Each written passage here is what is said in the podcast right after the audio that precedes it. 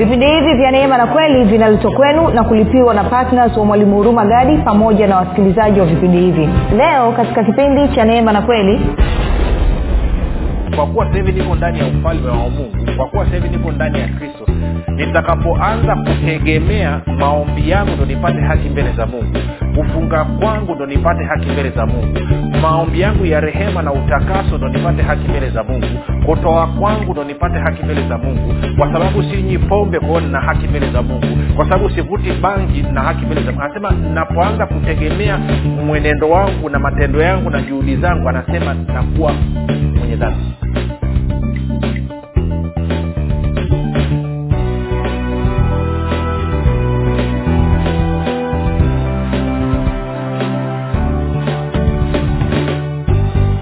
popote pale ulipo rafiki ninakukaribisha katika mafundisho ya neema na kweli. Jina langu naitwa huruma gadi. Ninafuraha kwamba umeweza kuungana nami kwa mara nyingine tena ili kuweza kusikiliza kile ambacho bwana wetu yesu kristo ametuandalia. Kumbuka tu mafundisho ya neema na kweli yanakuja kwako kila siku muda na wakati kama huu yakiwa yana lengo la kujenga na kuimarisha imani yako wewe unayenisikiliza ili uweze kukua na kufika katika cheo cha kimo cha utimilifu wa kristo. Kwa lugha nyingine ufike mahali uweze kufikiri kama kristo uweze kuzungumza kama kristo na uweze kutenda kama kristo kufikiri kwako kuna mchango wa moja kwa moja katika kuamini kwako. Kama utafikiri vibaya maanaake ni kwamba utaamini vibaya. Ukifikiri vizuri utaamini vizuri. Hivyo basi fanya maamuzi ya kufikiri vizuri na kufikiri vizuri ni kufikiri kama kristo na ili uweze kufikiri kama kristo huna budi kuwa mwanafunzi wa kristo. Na mwanafunzi wa kristo anasikiliza na kufuatilia vipindi vya neema na kweli ili kujifunza mafundisho ya kristo kama ungependa kupata mafundisho haya kwa njia ya video basi unaweza kwenda kwenye youtube chanel yetu inayopatikana kwa jina la mwalimu huruma gadi. Ukifika pale subscribe na utakapo subscribe usisahau kubonyeza kengele. Lakini endapo itatokea umeangalia video yoyote basi tafadhali jaribu sio jaribu tafadhali share na like ama like na kushare. Na kwa kufanya hivyo utakuwa umesaidia katika kueneza injili kwa njia ya mtandao kama ungependa pia kupata mafundisho haya kwa njia ya ya ya sauti basi tuna podcast zetu. Unaweza kupata kwenye google podcast katika apple podcast na katika spotify. Na tunakwenda na kupatikana kwa jina la mwalimu huruma gadi. Ukiingia pale subscribe alafu basi mambo yanakaa vizuri kabisa. Lakini pia tumeamua kusogezea karibu zaidi. Kama una whatsapp ama telegram na ungependa kupata mafundisho ya katika simu yako basi unaweza ukatuma ujumbe mfupi tu ukasema niunge ukaunganishwa kwenye grupu linaloitwa mwanafunzi wa kristo tuma ujumbe wako katika namba 7895242 7895242 nawe utaunganishwa. Um, baada ya kusema hayo basi tunaendelea na uchambuzi wa kitabu cha wagalatia tuko katika mlango wa pili na leo nataka tuangalie tuhitimishe mlango wa pili tayari kwa kwenda kwenye mlango wa tatu. Lakini kabla ya kuhitimisha niseme tu kitu kimoja kwamba natoa shukurani za pekee kwako wewe ambao umekuwa ukisikiliza na kufuatilia mafundisho ya neema na kweli ama mafundisho ya kristo kupitia vipindi vya neema na kweli asante kwa vile ambavyo umekuwa ukihamasisha wengine waweze kusikiliza lakini zaidi ya yote ninabarikiwa kwa vile ambavyo umekuwa ukienda kufundisha na kuwashirikisha wengine kile ambacho ume, ume, umejifunza. Usiogope kwenda kushirikisha wengine. Ukienda ukashirikisha wengine inakusaidia hicho ulichokijua kiweze kutia mizizi ndani ya moyo wako. Si, si kwa kawaida unaweza ukatunza tu kile unachokitoa. Na hii ndo siri ambayo watu wengi wakristo wengi hawajui unatunza tu kile ambacho umekitoa. Kitu ambacho hujakitoa huwezi ukakitunza my friend.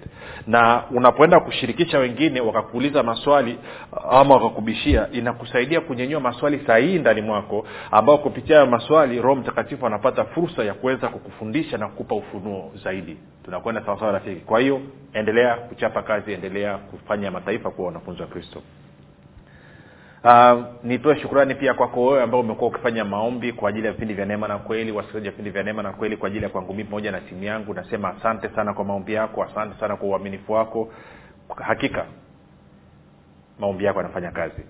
Na mwisho nitoe shukurani kwako wewe ambao umeamua kumheshimu na kumpenda mungu kwa kutumia mapato yako. Kwamba umeamua kuchukua sehemu ya mapato ama sehemu ya mali ambazo mungu amekubariki nazo nawe ukaamua kumheshimu kwa kutoa sadaka ya upendo kila mwezi kwa ajili ya kuchangia gharama za vipindi vya redio. Hakika unaweza usielewe sasa hivi nini kinatokea lakini siku utakaposimama kwenye kiti cha enzi cha kristo na kuhakikishia utashangaa. Utaonyeshwa mamia kwa maelfu ya watu ambao maisha yao yalibadilika kwa sababu ya utii wako na kuamua kuchangia gharama za injili kwa njia ya redio kwa hiyo nakupa ongera sana na kama haujafanya hivyo basi ninakukaribisha ninakualika ufanye hivyo. Kumbuka kutoa pia kuna faida mwingi kunamletea mungu sifa na utukufu na shukrani kwa sababu ya mafundisho ambayo watu wanapata. Lakini zaidi ya yote pia tunakusaidia wewe kuvunja roho ya uchoyo na kutembea katika roho ya ukarimu. Kwa sababu moja nikwambia kitu rafiki tuongee tu ukweli. Kitu pekee kinachosababisha usichangie usitoe usishiriki kwenye kazi ya mungu ni uchoyo. Hamna kitu kingine. Ni uchoyo tu na ukitaka kushughulika na huo uchoyo uingie katika ukarimu dawa yake nini? Kuchukua hatua na kuanza kusapoti kazi ya mungu. Sio lazima kwenye viti vya neema na kweli sehemu nyingine yoyote ile. Si ukiona unasukumwa unawiwa kusaidia mtu ama kazi ya mungu alafu unagoma jua una roho ya, ucha, ya uchoyo na kudhibiti. Na dawa ya kuondoa na kuachana na roho ya uchoyo ni kwenda kinyume na hiyo roho inavyokwambia na kutoa. Okay. Tuendelee na somo letu kwenye galatia mbili. Tunaenda kwenye mstari wa kumi na tano. Leo tutasoma mpaka mstari ule wa kumi na ngapi? Mstari wa kumi na nane e, wagalatia mbili kumi na tano hadi kumi na nane. Hasa sisi tulio wayahudi kwa asili wala si wakosaji wa mataifa hali tukijua ya kuwa mwanadamu hahesabiwi haki kwa matendo ya sheria bali kwa imani ya kristo yesu. Sisi tulimwamini kristo yesu ili tuhesabiwe haki kwa imani ya kristo wala si kwa matendo ya sheria. Maana kwa matendo ya sheria hakuna mwenye mwili atakayehesabiwa haki. Kwa hiyo haki inapatikana kwa imani ya yesu kristo tunapata haki kwa sababu ya kile ambacho kristo amekifanya na sio kwa sababu ya kile ambacho si tunakifanya. Haki inayokubalika mbele za mungu ni ile ambayo inatokana na kile ambacho kristo amekifanya. Haki ambayo haikubaliki mbele za mungu ni haki inayotokana na kile ambacho si tunakifanya. Tuko sawa sawa? Okay. Kwa hiyo tunaendelea nianze mstari wa kumi na sita tena. Hali tukijua ya kuwa mwanadamu hahesabii haki kwa matendo ya sheria bali kwa imani ya kristo yesu. Sisi tulimwamini kristo yesu ili tuhesabiwe haki kwa imani ya kristo wala si kwa matendo ya sheria maana kwa matendo ya sheria ama juhudi binafsi hakuna mwenye, ha, mwenye mwili atakayehesabiwa haki. Kumi na saba. Lakini ikiwa sisi wenyewe kwa kutafuta kuhesabiwa haki katika kristo tulionekana kuwa wenye dhambi je kristo amekuwa mtumishi wa dhambi hasha. Maana nikiyajenga tena yale niliyoyabomoa naonyesha ya kuwa mimi mwenyewe ni mkosaji. Tuko sawasawa anasema maana mimi kwa njia ya sheria naliifia sheria ili nimwishie mungu. Okay huo ulikuwa ni mstari wa kumi na tisa. Anasema hivi baada ya kuzaliwa mara ya pili nilipotia imani yangu kwa yesu kristo nikazaliwa mara ya pili. Nikapata haki ambayo ni zaidi ya haki ya waandishi wa sheria na mafarisayo na sasa hivi naishi ndani ya ufalme wa mungu. Na anasema basi kwa kuwa sasa hivi niko ndani ya ufalme wa mungu kwa kuwa sasa hivi niko ndani ya kristo nitakapoanza kufanya matendo na juhudi na mchakato wa kupata haki mbele za mungu nitakapoanza kutafuta kuhesabiwa haki mbele za mungu kwa sababu ya kile ambacho ninakifanya badala ya kile ambacho kristo amekifanya anasema inanisababisha mimi niwe mwenye dhambi. Lakini ikiwa sisi wenyewe kwa kutafuta kuhesabiwa haki katika kristo tulionekana kuwa wenye dhambi je kristo amekuwa mtumishi wa dhambi? Hasha. Kwa hiyo anasema mimi niliyoko ndani ya kristo nitakapoanza kutegemea maombi yangu ndo nipate haki mbele za mungu kufunga kwangu ndo nipate haki mbele za mungu maombi yangu ya rehema na utakaso ndo nipate haki mbele za mungu kutoa kwangu ndo nipate haki mbele za mungu kwa sababu sinywi pombe kwao nina haki mbele za mungu kwa sababu sivuti bangi na haki mbele za mungu. Anasema napoanza kutegemea mwenendo wangu na matendo yangu na juhudi zangu anasema nakuwa mwenye dhambi kwa nini? Kwa sababu nimeama nimeacha kutia imani yangu kwa yesu kristo na hivyo kupata haki kama zawadi na badala yake nimetia imani kwenye matendo yangu kwenye juhudi zangu binafsi. Kwao badala ya kutegemea kile ambacho kristo alikifanya nategemea kile ambacho nakifanya. Sasa usinielewe vibaya. Haina maana matendo mema matendo masafi ya haki hayana kazi. Kuna kitu kinaitwa matunda ya haki ama tunda la haki tuko sawa sawa. Kama wewe ni mwenye haki matendo ya haki yataonekana. Si, sifanyi okay ngoja niseme hivi. Sifanyi matendo mema ili niwe mwenye haki. Hapana. Matendo mema ni matokeo ya mimi kuwa mwenye haki kwa sababu ya imani yangu kwa yesu kristo kwa lugha nyingine matendo mema ni matokeo ya asili ya mungu kukaa ndani yangu. Kumbuka haki ni asili ya mungu ndani yangu ndani ya mwanadamu. Kwa hiyo ukarimu upendo eh, utu kusaidia watu kuombea wagonjwa kuhubiri injili kutokunywa pombe kutokuvuta sigara kutokupigana kutokutukana kutokufanya uasharati na uzinzi na kadhalika. Hayo yote ni kwa sababu asili ya mungu inakaa ndani mwangu. Na itakapotokea umekosea ukajikuta umetukana ukajikuta labda unavuta sigara ama unakunywa pombe maana yake ni kwamba umesahau kwamba dhambi zako ziliondolewa na yesu kristo na da, kupitia damu yake umesahau kwamba haki ya mungu iko ndani mwako ama kwa lugha nyingine umesahau kuwa asili ya mungu iko ndani mwako. Ndio maana kuna tabia ambazo zinanyenyuka ambazo sizo. Na hizo tabia zinanyenyuka kwa sababu kwa sababu umeamua kurudi kwenye sheria. Sijui kawa nanyelewa kwa sababu umeamua kurudi kwenye sheria. Moja nikuonyeshe. Sheria utakaporudi kwenye sheria lazima tabia chafu na mbaya zinyenyuke kama uamini angalia hii. Twende angalia warumi mlango wa saba. Nilishaisoma sikumbuki kipindi gani lakini turudie tena. Warumi mlango wa saba mstari wa tano. Kitu cha kwanza cha kukumbuka kumbuka wewe umeifia sheria. Na ndo tunatoka kusoma kwenye wagalatia hapo mstari wa mbili kumi na nane. Wewe umeifia sheria na sasa hivi unaishi kwa mungu. Eh? okay angalia nianze mstari wa kwanza chapuchapu warumi saba moja. Na kitabu cha warumi by the way anyway sitaki kuelezea sangoja hasa ndugu zangu tuta- tutakuja kuchambua kitabu cha warumi utaenjoy sana. Hasa ndugu zangu hamjui maana nasema na hao waijuao sheria ya kuwa torati humtawala mtu wakati anapokuwa yuhai kwa maana mwanamke aliye na mume amefungwa na sheria kwa yule mume wakati anapokuwa yuhai. Bali akifa yule mume amefunguliwa ile sheria ya mume. Basi wakati awapo hai mumewe kama akiwa na mume mwingine huitwa mzinzi. Ila mumewe akifa amekuwa huru hafungwi na sheria hiyo. Hata yeye si mzinzi ajapoolewa na mume mwingine. Mstari wa nne. Kadhalika ndugu zangu ninyi pia mmeifia torati ngoja nikuhakikishie nenda nenda nenda mochwari mount Meru hospitali. Ama nenda ksmc ama nenda muimbili alafu uone kama maiti zinaweza kutimiza amri kumi. Go and kwao anasema kadhalika ndugu zangu ninyi pia mmeifia torati kwa njia ya mwili wa kristo kwa anasema kwa sababu ya kifo cha yesu kristo kumbuka ulizikwa pamoja naye na wewe ulikufa ukaifia torati. Ili nini? Ili mpate kuwa mali ya mwingine yeye aliyefufuka katika wafu kusudi tumzalie mungu matunda. Kwa hiyo anasema kabla ya yesu kufa wewe ulikuwa ni mali ya torati mali ya adamu. Lakini yesu alipokufa na wewe ulikufa.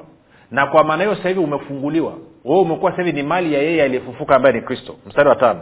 Kwa maana tulipokuwa katika hali ya mwili tamaa za dhambi zilizokuwako kwa sababu ya torati zilitenda kazi katika viungo vyetu hata mkazalia mauti mazao. Ntarudia mstari wa tano tena. Anasema kwa maana tulipokuwa katika hali ya mwili tamaa za dhambi zilizokuwako kwa sababu ya torati. Tamaa ya dhambi ilikuwapo kwa sababu ya torati. Tamaa ya dhambi ilikuwapo kwa sababu ya torati. Zilitenda kazi katika viungo vyetu hata tukamzalia mauti mazao. Bali sasa tumefunguliwa e, tumefunguliwa katika torati ama kutoka katika torati. Tumeifia hali ile iliyotupinga torati na kupinga ili sisi tupate kutumika katika hali mpya ya roho si katika hali ya zamani ya andiko ambayo ni torati anasema tusemeje basi? Torati ni dhambi? Hasha! Walakini nisingalitambua dhambi ila kwa sheria kwa kuwa singalijua kutamani kama torati singesema usitamani. Lakini dhambi ilipata nafasi kwa ile amri ikafanya ndani yangu kila namna ya kutamani kwa maana dhambi bila sheria imekufa. Dhambi bila sheria imekufa. Dhambi bila sheria imekufa. Nami nalikuwa hai hapo kwanza bila sheria. Ila ilipokuja ile amri dhambi ilihuika nami nikafa. Kwa hiyo maana nakwambia rafiki unaporudi kwenye sheria maanaake ni kwamba dhambi iliyokuwa imekufa inafufuliwa. Na dhambi ikifufuka unaanza kuwa na vitabia vya ajabu ajabu. Kwa hiyo dawa ya dhambi sio sheria. Dawa ya dhambi ni neema. Sheria inaipa nguvu dhambi neema inasambaratisha dhambi. Sijui kawa unanyelewa rafiki. Sheria inaipa nguvu dhambi inauisha dhambi. Neema inasambaratisha dhambi kwa hiyo ndio anasema ninapojaribu kutafuta haki mbele za mungu kwa kutegemea tabia yangu kwa kutegemea mwenendo wangu anasema nakuwa mtenda dhambi. Kwa sababu gani? Automatically lazima nitumie sheria kujipima nayo. Lazima nitumie amri kumi kujipima nazo. Na nikishaanza kutumia sheria automatically automatically dhambi inafufuliwa. Tamaa ya dhambi inaanza kufanya kazi kwenye mwili. Ghafla naanza kuenenda katika mwili na kumbuka wanaoenenda katika mwili hawawezi kumpendeza mungu kamwe kwao kama unatafuta kumpendeza mungu unatakiwa uenende katika roho. Na kuenenda katika roho ni kuishi kwa imani iliyo kwa yesu kristo kutegemea haki iliyopatikana kwa imani. Kwahio haki uliipata zawadi mara moja tu. Sasa kwa kuwa tunamalizia leo nadhani nimeeleza vya kutosha. Swali linakuja la msingi. Wewe ni mwanafunzi wa nani? Kwa sababu kama ni mwanafunzi wa musa utatafuta haki ya kibinadamu inayotokana na matendo ya sheria kama ni mwanafunzi wa kristo utatafuta haki inayopatikana kwa imani iliyo kwa kristo ambayo ni zawadi nayo inapatikana katika kupitia neema na kweli. Sasa swali linakuja. Nitajuaje kama mimi naishi nimejitiisha natafuta haki yangu mwenyewe kwa maana kwa kutumia sheria najihesabia haki kwa kutumia amri kumi. Moja nikwambie by the way watu wote mnaotafuta haki mbele za mungu kwa kutunza amri kumi ni mnajihesabia haki. Hamna tofauti na yule farisayo aliyekwenda mbele za mungu akapiga kifua namna akasema mimi sio kama mtoza ushuru. Ninyi mmejaa kiburi mmejaa majivuno mmejaa maringo. Hata ukilefti group huo ndio ukweli. Kuwa mpole kuwa mnyenyekevu kubali haki uliopewa kama zawadi kutoka kwa kristo. Unafahamu amri kumi huwezi kuzitunza. Unajua ungekuwa unaweza usingekuwa unaomba rehema kila siku.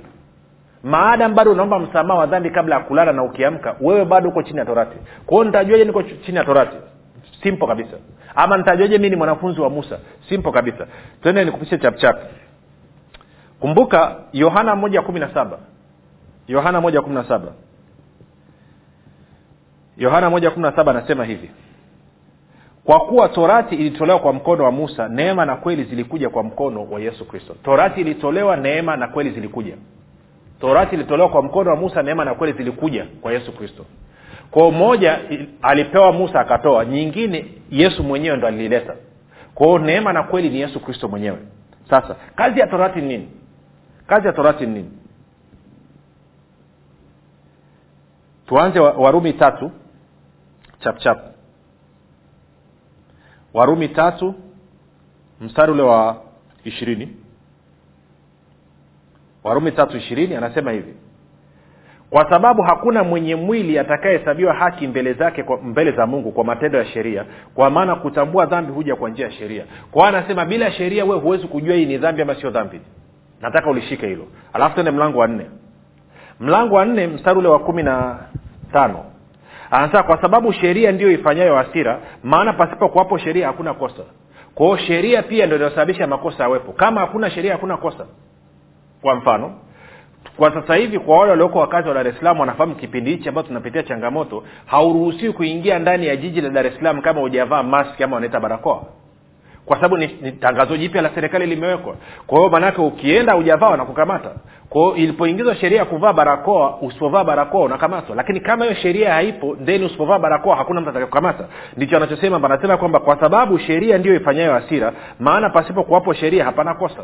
Kwa hiyo unapojirudisha chini ya sheria unakuwa mkosaji na unapokuwa mkosaji asira ya mungu inawaka juu yako.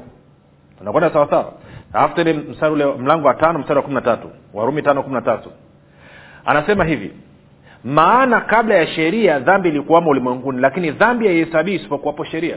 Kwa hiyo maanaake nini? Sheria ndio inayohesabia kutambua dhambi sheria ndio inasababisha nifanye makosa na sheria ndio inasababisha dhambi ihesabiwe dhidi yangu. Sasa kama wewe kabla ya kulala usiku huwa unaomba msamaha wa dhambi zako swali langu ni hili. Umejuaje kuwa umefanya dhambi umejuaje kuwa umekosea? Kitu pekee kinachoweza kujulisha hii ni dhambi ama sio dhambi ni sheria. Kitu pekee kinachoweza kusababisha wewe ukosee ni sheria. Na kitu pekee kinachosababisha dhambi ihesabiwe dhidi yako ni sheria. Kwa hiyo umejuaje kuwa wewe ni mwenye dhambi? Unasema amna mawazo kwa kuwaza kwa kunena amna mkamilifu umejuaje? Maanaake umetumia sheria. Na kama umetumia sheria wewe ni mwanafunzi wa musa ama mwanafunzi wa yesu kristo ukweli ni kwamba wewe ni mwanafunzi wa musa. Na kwa sababu hiyo maisha yako unaishi kwa kujiweka chini ya haki ya kibinadamu unajihesabia haki badala ya kupokea haki kama zawadi kwa kutia imani yako kwa yesu kristo. Si kama unaye yesu sasa hivi unavyonisikiliza kama wewe umezaliwa sasa hivi unavyosikiliza wewe ni mwenye haki. Tunaipata hiyo haki kwa imani. Twende kwenye wakorinto wa, wa kwanza no wakorinto wa pili sorry. Wakorinto wa pili mlango wa tano mstari wa ishiri na moja ili tumalizie hichi kipengele. Anasema hivi. Wakorinto wa pili tano ishiri na moja. Anasema yeye asiyejua dhambi mungu alimfanya kuwa dhambi kwa ajili yetu ili sisi tupate kuwa haki ya mungu katika yeye. Kwa hiyo anasema yesu kristo ambaye alikuwa hajui dhambi hakuwahi kufanya dhambi hata moja. Ndo biblia anatueleza hivyo. Kama uamini nenda kasome kwenye kwenye kwenye waibrania mlango wa pili e, mstari ule wa kumi na saba kumi na sita kumi na saba. Nenda kasome kwenye waibrania mlango wa nne mstari wa kumi na nne hadi wa kumi na tano. Kwamba yesu kristo alijaribiwa katika mambo yote pasipo kufanya dhambi. Kwa hapa anasema yeye yani yesu kristo yeye asiyejua dhambi yani yeye yesu kristo asiyejua dhambi mungu alimfanya kuwa dhambi kwa ajili yetu ili sisi tupate kuwa haki ya mungu katika yeye. Sasa nataka uone kitu kimoja. Anasema yesu alifanywa kuwa dhambi na nani? Na mungu. Kwa nini? Ili sisi tuwe haki ya mungu. Kwa hiyo inakuonyesha nini? Kwamba sio tu kwamba wewe ulikuwa mwenye dhambi lakini wewe ndo ulikuwa dhambi yenyewe. Mimi nilikuwa ndio dhambi yenyewe. Kwa hiyo tulibadilishana asili tukapewa asili ya mungu haki ambayo ni asili ya mungu ikaingia ndani mwetu. Alafu yesu kristo akachukua asili ya adamu ikaingia ndani mwake. Kwao yesu akawa dhambi sisi tukawa haki. Nazingatia hapa ni mungu ndo alifanya hicho kitu. Mungu alimfanya yesu kuwa dhambi. Na ni mungu huyo huyo ndo amekufanya wewe kuwa haki. Na huwezi ukabadilisha asili yako. Huwezi. Ngoja nikwambie. Mimi baba yangu ni mmachame lakini kwa bahati mbaya kimachame sizungumzi. Na kisikiasikia na nazungumza ya kuchapia chapia lakini baba yangu ni mmachame sasa swali linakuja. Je kwa kuwa mimi sizungumzi kimachame ina maana mimi sio mmachame unafahamu jibu jibu ni hapana we ni mmachame. Kwa nini? Kwa sababu ya kuzaliwa. Nimekuwa mmachame kwa kuzaliwa na mtu ambaye alikuwa ni mmachame. Sijukananyelea nichokizungumza kwa na wewe ulivyozaliwa mara ya pili umezaliwa mwenye haki. Sasa eidha mazungumzo yako yanaashiria kuwa wewe ni mwenye haki au matendo yako yanaashiria kuwa wewe ni mwenye haki. Haiondoi ukweli kwamba ulipozaliwa mara ya pili ulizaliwa mwenye haki. Kwa hiyo kinachotakiwa kufanya nini? Nikitaka kuzungumza kimachame lazima nijifunze kuzungumza hiyo lugha lazima nijifunze utamaduni wa wamachame. Lazima nianze kuelewa mila na desturi za wamachame. Kwao na wewe ulivyozaliwa mara ya pili ndani ya ufalme wa mungu umezaliwa ukiwa mwenye haki unatakiwa ujifunze lugha ya kuongea ndani ya ufalme wa mungu. Na lugha ya ndani ya ufalme wa mungu ni lugha ya imani kwa sababu ile haki ipatikanayo kwa imani inasema. Kwa lugha ya, mwenye, ya wenye haki ambao wako ndani ya ufalme wa mungu ni lugha ya imani. Lakini mwenendo wako pia lazima uashirie kwamba wewe ni mwenye haki. Mwenendo wa mwenye haki nini maana yake ni kwamba anafanya mambo yote ambayo yesu kristo alikuwa akifanya. Nini? Habari za yesu wa nazareti jinsi mungu ambavyo alimtia mafuta kwa roho mtakatifu na nguvu naye akazunguka kila mahali akitenda kazi njema na kuponya wote waliokuwa wakionewa na ibilisi. Kwao wewe unatakiwa ufanye hivyo na mimi natakiwa nifanye hivyo. Na tumekuwa wenye haki kwa kuzaliwa mara ya pili. Mungu ndiye aliyetufanya kuwa wenye haki. Ndio maana hii haki ni zawadi. Hauifanyii kazi huna unaloweza kulifanya wewe na dhehebu lenu ili mweze kuwa wenye haki. Hamna. Na mna, najua hilo. Ndio maana watu wengi wanakaa wanaomba rehema muda wote. Laiti ungeamua kuamini leo hii kwamba unajua nini? Mungu alimfanya yesu kristo kuwa dhambi. Na kwa maneo sasa hivi mimi ni haki ya mungu kwa sababu ya kristo. Ninakubaliana na ukweli huo. Kuanzia leo hii nasema kuwa mimi ni mwenye haki mimi ni haki ya mungu katika kristo yesu eidha naongea hivyo ama natenda hivyo haijalishi. Lakini nafanya maamuzi. Kuanzia leo nitajifunza kuzungumza kama mtu ambaye ni haki ya mungu. Nitajifunza kuenenda katika mwenendo wangu kama mtu ambaye ni haki ya mungu. Kwa sababu sasa hivi nina asili ya mungu ndani mwangu. Na kwa maneno natarajia sifa na tabia ya mungu ionekane kupitia maisha yangu. Ukifanya hivyo unakuwa umefanya uamuzi wa busara. Lakini kabla hujafika huko lazima umpokee yesu kristo kwanza kuwa bwana na mwokozi wa maisha yako. Kwao kama ungependa asili ya mungu ianze kutenda kazi katika maisha yako fanya maombi yafuatayo. Sema mungu wa mbinguni nimesikia habari njema nimeikubali. Leo hii naamini kwa moyo wangu wote kuwa yesu kristo ni mwanao. Alikufa msalabani ili aondoe dhambi zangu zote. Kisha akafufuka ili mimi niwe mwenye haki. Nakiri kwa kinywa changu ya kuwa yesu ni bwana. Bwana yesu nakukaribisha katika maisha yangu uwe bwana na mwokozi wa maisha yangu. Asante kwa maana mimi sasa ni mwana wa mungu. Rafika umefanya maombi mafupi na kukaribisha katika familia ya mungu. Tuandikie tujue mahali ulipo tuweze kufurahi pamoja na wewe. Na ukabidhi mkononi mwa mtakatifu ambako ni salama. Tukutane kesho muda na wakati kama huu. Jina langu naitwa huruma gadi. Na yesu kristo na bwana hii ni habari njema kwa wakazi wa arusha kilimanjaro na manyara. Sasa mwalimu huruma gadi ambaye amekuwa akikuletea mafundisho ya kristo kupitia vipindi vya neema na kweli kwa njia ya redio youtube google podcast apple podcast spotify telegram pamoja na whatsapp. Anapenda kukujulisha kuwa sasa unaweza kushiriki ibada iliyojaa nguvu ya roho mtakatifu na kweli ya kristo. Ibada hizi zitafanyika katika ukumbi wa baoba uzima house uliopo chama tengeru jijini arusha. Kumbuka ibada hizi zitafanyika siku ya jumapili kuanzia saa tatu kamili za asubuhi hadi saa saba kamili za mchana ambapo utafunuliwa kweli ya kristo katika nguvu za roho mtakatifu.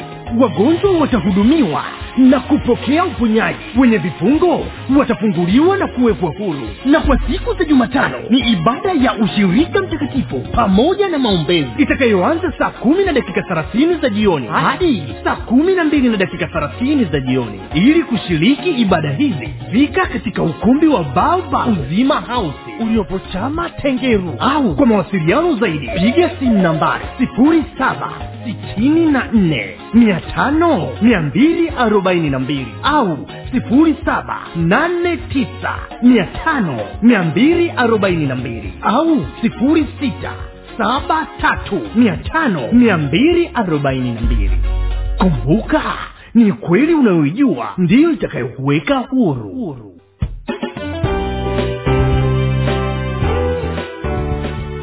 umekuwa ukisikiliza kipindi cha neema na kweli kutoka kwa mwalimu huruma gadi. Kipindi hiki cha neema na kweli kinakujia kila siku ya jumatatu hadi jumamosi kuanzia saa tatu kamili usiku mpaka saa tatu na nusu usiku. Na siku ya jumapili kinaanza saa mbili na nusu mpaka saa tatu kamili usiku. Hapa hapa redio habari maalum 97.7 fm kwa mafundisho zaidi kwa njia ya video usiache kusubscribe katika youtube channel ya mwalimu huruma gadi na pia kumfuatilia katika apple podcast pamoja na google podcast kwa maswali maombezi ama kufunguliwa kutoka katika vifungo mbalimbali vya ibilisi tupigie simu namba 7645242 au 7895242 au 6735242